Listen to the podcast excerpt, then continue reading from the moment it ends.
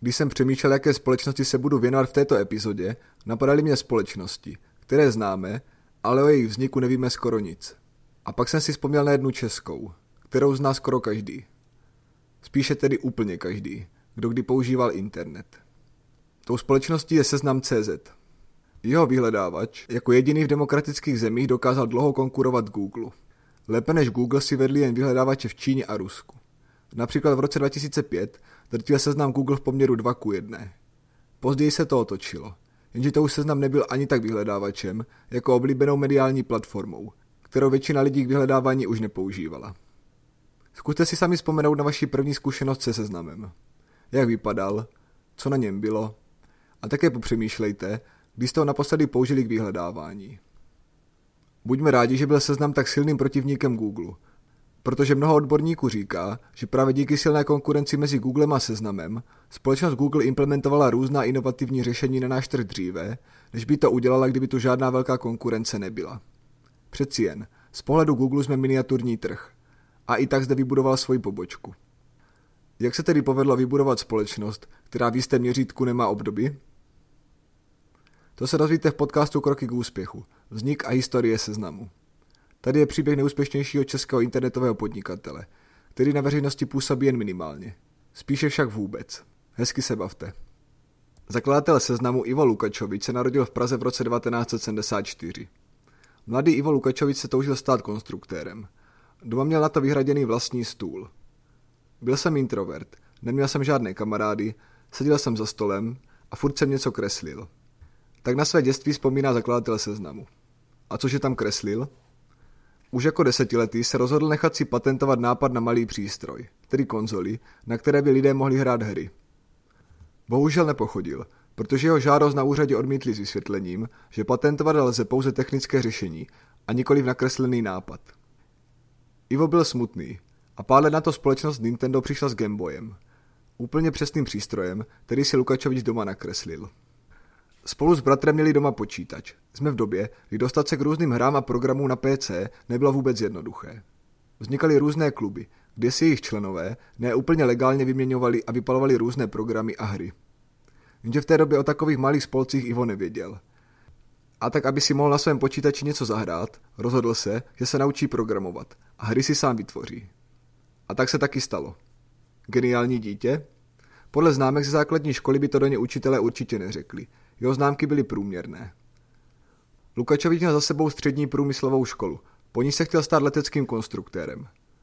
Nastoupil na ČVUT, kdy za sedm let studia se dostal jen do čtvrtého ročníku, než ho ze školy vyhodili. To ale předbíhám. Zpočátku nastoupil na strojní fakultu. Jediný předmět, který ho zde bavil, byly počítače. Jednoho nedostali za úkol napsat jakýkoliv krátký program. A Lukačovič upřímně říká, že se očekávalo, že hodně z nich ho někde opíše, jen aby předmětem prošli. Jenže programování ho nadchlo.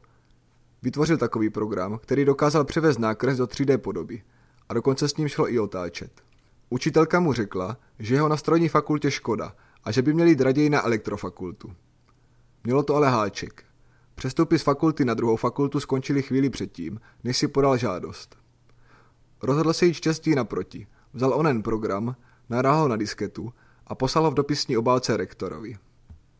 K jeho překvapení mu za několik dní rektor volal osobně a sdělil mu, že je přijat. Tady je první ponaučení. Lehce se nevzdávat. Stačilo, kdyby to neskusil a se nikdy nevzniknul. Studium na této fakultě bylo pro Lukačoviče daleko zábavnější, i když některé předměty absolvoval až na třetí pokus. A právě na této fakultě se poprvé seznámil s internetem. V této době byl internet dostupný víceméně pouze pro akademické prostředí, ale pomalu a jistě se začínal dostávat i do domácností. V červnu 1995 založil a naprogramoval fanouškovskou stránku Járy Zimmermana. Lukačovič byl nadšený, když mohl pozorovat, jak se mu na webu objevují noví uživatelé. Někdy jich tam dokonce přišlo i pět denně. Později se k němu přidali další lidé, kteří na tyto stránky přispívali obsahem. Paradoxně, i když byl Jára Zimmerman průkopník, jeho autoři z tohoto průkopnického webu nadšení nebyli. Původně ani netušili, že nějaké internetové stránky existují. A už vůbec neměli ponětí, že na nich funguje fanklub českého génia. Jenže v rámci propagace internetu pozval poskytovatel internetových připojení pány Svěraka a Smoliaka na tiskovou konferenci. která se konala půl roku po zahájení provozu těchto stránek. Poskytovatel na ní chtěl propagovat internet a jako příklad pronesl, že se Jara Zimmerman zasloužil o jeho vznik. Svěráky jak byli překvapeni. A když se o existenci stránek dozvěděli, nadšení nebyli. Naopak, kontaktovali Lukačoviče a ten na tento web musel umístit následující text. Je tato stránka považována za neoficiální diskuzi na téma Zimmerman. Zimmerman je postava autorské dvojice Svěrák a Smoljak. Oba dva si existenci této stránky nepřejí. Té době měl ale už nápad na web daleko větších rozměrů. Ještě se vrátíme do doby, kdy bylo Lukačovičovi 10 let a neuspěl s nápadem na obdobu Gameboye. Díky této zkušenosti si uvědomil, že ten, co něco vymyslí, z toho nevždy má odměnu. Důležitá je také realizace. Obdivoval zahraniční vyhledávače, kterým vévodil Yahoo. Rozhodl se, že udělá první český vyhledávač. Jenže jeho programátorské schopnosti na to moc nestačily, takže jak sám říká, bylo to hodně splácené. Lukačovič sám programoval základní kostru webu, ale na složitější programování už měl zaměstnance, spolužáky. Více ho přitom bavilo vytvářet grafiku webu. Sám vytvořil první logo. Jestli je škola pro podnikání v něčem mimořádně dobrá, je to možnost navázat kontakty, které vám mohou zejména v začátcích podnikání hodně pomoci. A potvrdilo se to i Lukačovičovi. Původně seznam sloužil jako tzv. katalogový server, díky kterému bylo možné najít různé internetové stránky na jednom místě. A tak jako jediný zakladatel založil Ivo Lukačovič seznam v roce 1996. Náštěvnost byla zhruba tisíc lidí denně. V té době Ivo Lukačovič bydlel s rodiči a na tvorbě webu pracoval stále. A pokud jste zažili vytáčené připojení k internetu, určitě si pamatujete jeho zvuk.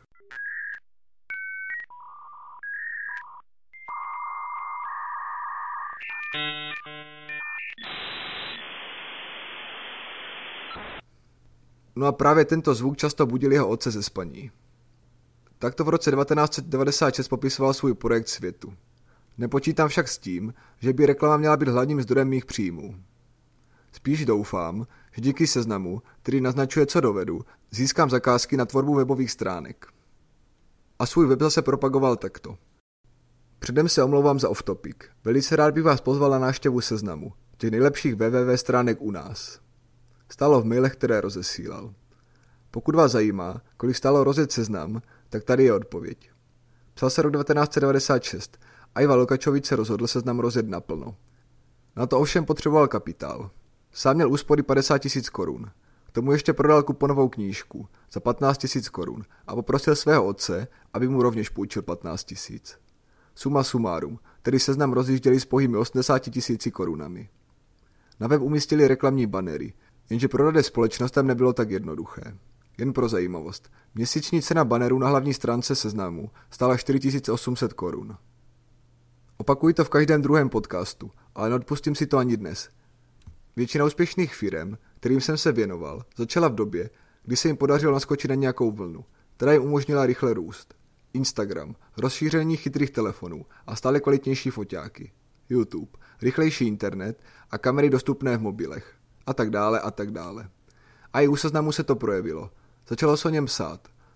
Lukačovic vzpomíná na svoji první zkušenost novináři, kdy jeden z nich nechtěl věřit, že za takovým webem stojí student z ČVUT a není nějaká velká firma.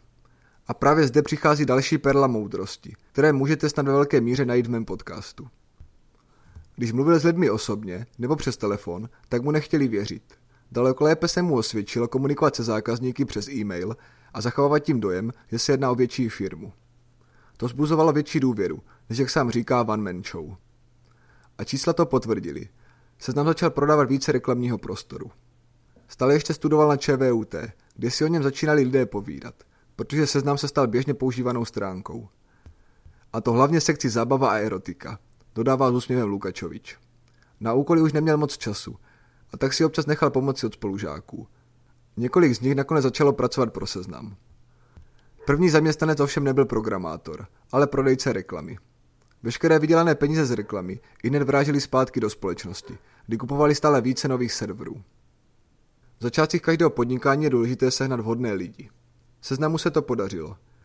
Jeden z nich byl dokonce tak obětavý, že za svoji práci nechtěl dostávat plat, dokud si to seznam nebude moci dovolit. Dokonce jezdil vlastním autem a odmítal si nechat alespoň uhradit náklady na naftu. To hodně vypovídá o původní firemní kultuře. Nadšení z budování nového webu bylo větší než vidina peněz. Ale ani technické možnosti nebyly v té době optimální. Lukačovič vykládá příběh, kdy když chtěl provést změnu na serverech, na kterých seznam fungoval, musel se do nich nahekovat, protože žádat o úpravy oficiální cestou trvalo dlouho. Před koncem minulého tisíciletí seznam roste, chybí mu ale peníze a Lukačovič přemýšlí, kde je sehnat. Začal se zajímat o rizikový kapitál, který v České republice nikdo neposkytoval. Za to v Americe v době, kdy byla internetová bublina na vrcholu, byl tento způsob financování běžný. V 98. přidávají možnost řídit si e-mailový účet. Postupem času se ze seznamu, který sloužil jako katalog webových stránek, stal jejich vyhledávač. V roce 1999 na něm přibyly zprávy ze serveru Novinky, na kterých spolupracoval s právem. A postupem času přibývaly další a další funkce. Ty ale určitě sami znáte, takže se jimi nebudeme zdlouhavě zabývat. Strategie je ale dlouhodobě stejná. Outsourcovat vše, co jde jinam. A sami si dělat jen to nejdůležitější a nejnutnější. V roce 2000 seznam změnil svoji právnickou formu. Stala se z něj akciová společnost. A právě v této době, chvíli před splasknutím dotcom bubliny, vstoupila do seznamu švédská investiční skupina Spray Venture, která od něj koupila 30% podíl za 2 miliony dolarů, což bylo zhruba 75 milionů korun. Jen pro zajímavost, obrat seznamu v tuto dobu se pohyboval okolo 12 milionů korun. Zisk však byl minimální. Lukačovič okomentoval tento díl jako velmi výhodný a také neobvyklý. Jak se mu ho podařilo dosáhnout? Pomocí vzhledu. Sám popisuje, že v očích dobře oblečených investorů vypadal v normálním oblečení jako hlupák, který o tom nic neví. Prý také nevěděl, ale měl lidi, kteří mu pomáhali a radili mu, jak má smlouvy nastavit. Jenže to investoři asi netušili a dali prý na jeho vzhled a podepsali pro něj výhodné smlouvy v domění, že dělá hloupost. Nicméně tehdejší zkušenost s rizikovým kapitálem označuje spíše jako špatnou, zejména protože věřil, že švédská společnost bude chtít vybudovat evropské vyhledávače, nebo alespoň jeden velký, do podoby, kterou měli v Americe. Jenže se podle něj ukázalo, že ona investiční společnost, která skupovala různé vyhledávače po celém evropském trhu, měla v plánu vstoupit na burzu a tam své podíly prodat. Obecně ve své přednášce z roku 2007 varuje před riziky rizikového kapitálu. Pokud vás tato problematika zajímá, tak si tuto přednášku můžete pustit na YouTube. Mluví se o ní zhruba ve 30. minutě. Po investici se z Lukačoviče stala hvězda. O seznamu jeho novém investorovi se začalo psát v novinách. Vstup na burzu se nakonec nekonal, protože internetová bublina splaskla. A Lukačovičovi se velmi ulevilo. Lukačovič prasknutí bubliny předpovídal – i když neměl ekonomické vzdělání, stačilo mu prý do Excelu dát ceny akcí a zisky firem. Výsledek předpovídal krach. Seznam dokonce vydal prohlášení, ve kterém před tímto pádem varoval. Jenže tu byl problém. Smlouvy s investorem byly podepsané. Peníze za 30% podíl měly přijít na účet až v létě a právě mezi tím bublina splaskla. Švédi peníze neposlali a na soudní cestu nebyl čas ani peníze. Seznam, který z investicí počítal, masivně investoval do růstu a najednou byl bez peněz. Neměl na placení faktur a krach společnosti byl velmi blízko. Myslím, že hodně lidí o tom nemělo ani tušení. To je jeden z důvodů, proč dělám tento podcast, abych ukázal, že úspěšné firmy čelili problémům, které se někdy jevily jako neřešitelné a abych vám také řekl, jak se z nich dostali. Takže, jak se podařilo seznamu přežít? Díky Gripenům. Ty jste asi zbystřili a nechápavě si pro sebe říkáte, hm, ale myslím to zcela vážně. Ne, že by tedy Česko na protest proti nezaplacené investici poslalo armádní letadla do Švédska, aby zde pohrozili venture kapitálové společnosti. To ne. Lukačovič získal kontakt na švédského velvyslance. Na schůzce mu sdělil, že švédská investiční firma mu podepsala smlouvu. Peníze mu ale neposlala. Velvyslanec mu řekl, že je mu to líto, ale nemůže zasahovat do sporu dvou právnických osob a i kdyby mohl, bude hájit zájmy švédské firmy. Lukačovič se opět nevzdal a rozhodl se pro možnost poslední záchrany. Česká armáda plánovala koupit stíhačky a mezi zájemci, kteří své letadla nabízeli, byla také švédská firma Saab. Ta se armádě snažila nabídnout své Gripeny jako nejlepší možnou volbu. Jednalo se o obchod s obrovským rozpočtem 60 miliard korun. Takže je vám jasné, že každá nabízející strana se snažila udělat maximum Například si kupovali PR články v novinách, kde propagovali svoji zemi jako právě tu nejlepší. A právě toho využil také Lukačovič, který velvyslanci řekl, že krach Čechy oblíbeného a používaného seznamu kvůli švédské firmě by mohl vyvolat nedůvěru ve Švédsko a mohlo by to být negativní vliv i na nákup Gripenů. Do týdne měl seznam peníze na svém účtu. Šílené, co? 2003. Pokud znáte seznam, pravděpodobně si taky vybavíte jeho maskota, psa Krastyho. Že právě pes bude maskotem seznamu, vymyslel sám Lukačovič. Okolí se tomuto nápadu docela divilo. Nicméně Lukačovič si trval na svém. Maskotem seznamu bude český voříšek, takový pes, který pobíhá po českých vesnicích a je dosti vyčúraný. Křížence Jacka Rasla i Zevčíka potkal náhodou v brněnské pobočce seznamu a rozhodl se, že z něj udělá jejich maskota. 2006. Ivo Lukačovič po deseti letech předal vedení společnosti svému spolužákovi z ČVUT, Pavlu Zimovi. Dále se věnoval hlavně svým koníčkům, zejména letectví. 2008. Seznam stále roste. Konec konců mu v tom také pomáhá stále větší počet domácností připojených k internetu. Jen za tento rok tržby dosáhly 1,5 miliardy korun. Co na tomto čísle šílenější, je zisk přes daněním, který tvořil 800 milionů.